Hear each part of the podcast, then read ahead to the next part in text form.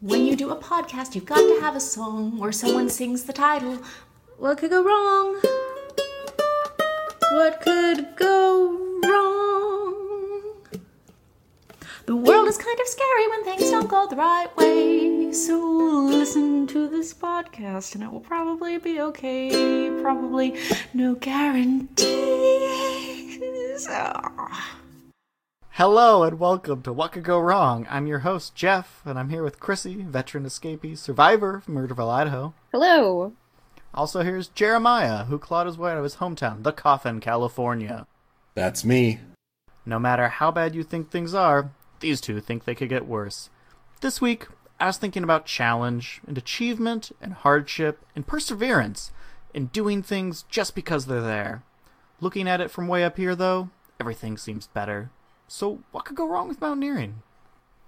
Avalanches? That seems like a good place to start. You'll have snow disagreement from me. Jeremiah, we talked about this. That may be the case, but if we did talk about it, I wasn't listening. It was decided that you would be working the empathy and dread angles, and Jeff was going to handle the puns. Hold on. I haven't finished downloading all of the Mr. Freeze quotes from Batman and Robin. No, veto. That wasn't very ice. Not cool. Cool. Awesome. You know what I mean. Yeah, I guess so. You mean that avalanches are literally not cool. Someone can die from overheating when trapped in their warm weather gear inside an insulative snow pocket. I don't like that at all. How am I supposed to do mountain type stuff if I'm gonna cook to death? That's why some avalanche control teams will start proactive avalanches using dynamite. Taking notes here? Hire an avalanche control team. W- Wait, why would they start an avalanche with dynamite? Because they didn't have mystical powers of snow bending to allow them to wish the avalanche into being, Jeff?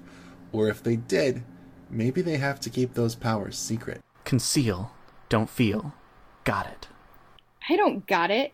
If I had that type of power, I would Let it go! unleash the fury of the mountain and let the ice blades scythe through the defenseless alpine villages.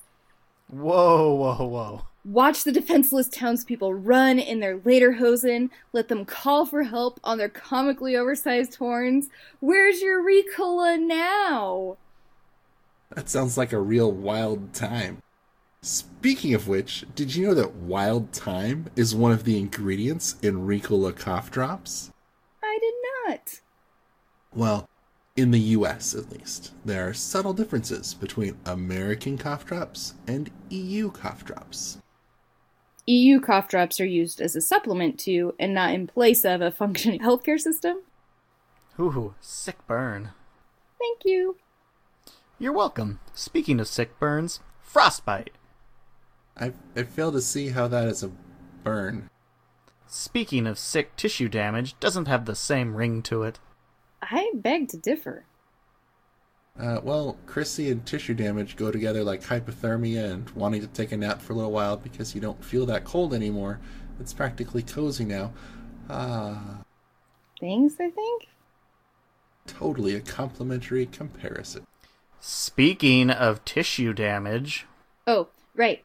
Frostbite lends an element of the grotesque to otherwise ordinary winter survival stories. For example, I'm not listening. I'm not listening. in the woods of the Klondike Tundra, a trapper left their family alone to head to town for supplies, and then, like, the family was in their cabin and it got really cold and the fire went out, but the trapper had taken the firewood with him, like, comically strapped to his back like but what's really funny about that is then he tried to start a fire and he couldn't start the fire so actually he got really bad frostbite too and like there he got that necrotic thing where like the black starts coming up your legs Hello, what can go wrong, listeners? It's me, Jeremiah, the editor. Instead of this macabre tale of heartache and loss, we'd like to invite you to partake in about 10 seconds of guided meditation. First, picture a rainbow made out of unicorns, cheerleader unicorns that are winning their first competition for an arch, the likes of which the judges have never seen before. Their hooves planted firmly on the ground or the backs of their teammates, their nostrils flaring with effort, their horns bobbing to the EDM that synchronizes their routine. Be one of those unicorns. Be. And uh, that should get us back to the show. Well, that was an incredible story, and I will have nightmares forever. The sounds of that night echoing across the tundra of your mind whenever you sleep. Yet it is also a tale of endurance of the human spirit, and I will treasure that aspect of the tale forever. Darn it. Let us never speak of this tale again. Speaking of which, Oh no. Yes!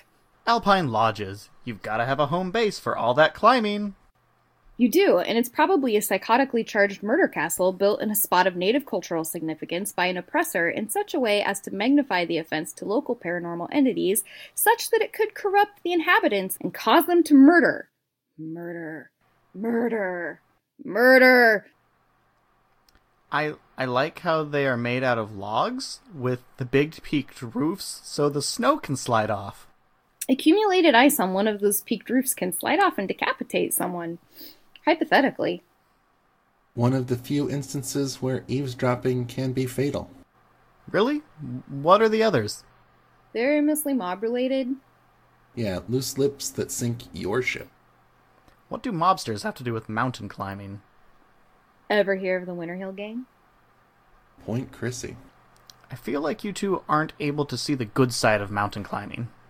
That's because there isn't one, Jeff. There just isn't. You can't conquer nature. You can only gain a momentary escape from the certainty of your mortality and a nice view if you're extremely lucky.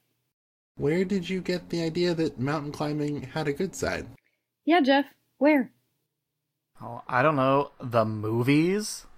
The movies? Seriously? Uh oh. I mean, I haven't seen any, but I've heard of a lot of them. Oh boy. Calm down, Jeremiah. You don't want to film Hulk out on this. I won't because I'm not as refined or disciplined in my cinematic dissection as Film Hulk. Gulp is right, Jeff. Every movie out there about mountain climbing is about death and loss. Vertical Limit. Just about everybody dies. Cliffhanger. Just about everybody dies. The Bucket List, which is supposed to be a feel good movie, ends with one character carrying the other character's ashes up to a mountain peak and then dying at the summit. Well, spoilers! I was gonna watch that one. Ruin some books too. Do it. Touching the Void is a story about a dude who pushes his friend off a cliff and leaves him for dead. Uh, Snows of Kilimanjaro uh, kills a leopard mountaineer, a leopard. Into Thin Air explains that Mount Everest is more or less a mountain shaped pile of corpses. Lord of the Rings would be on that list of mountain climbing disaster books were it not for the Great Eagles. Whoa. Yeah. Pretty much. Well, uh, on that note, I think that's about all the time we have. We'd have even less time if we tried to climb a mountain. Don't climb mountains. Go spelunk a bunker. Not my bunker. Chrissy and Jeremiah, please give our audience your kind farewells. I cannot stress enough how bad an idea mountain climbing is. I could have gotten a lair somewhere high, like a volcano, but I didn't because I'm not dumb and I don't want to die. And if you do go mountain climbing, be sure to bring lots of friends, especially someone who's affable and winning, uh, someone the audience can really connect to, so that when they die as a result of your folly, your pathos is tangible and real. I guess if you don't want to go mountaineering, you could always go flying in a squirrel suit. Thanks for listening. Good night.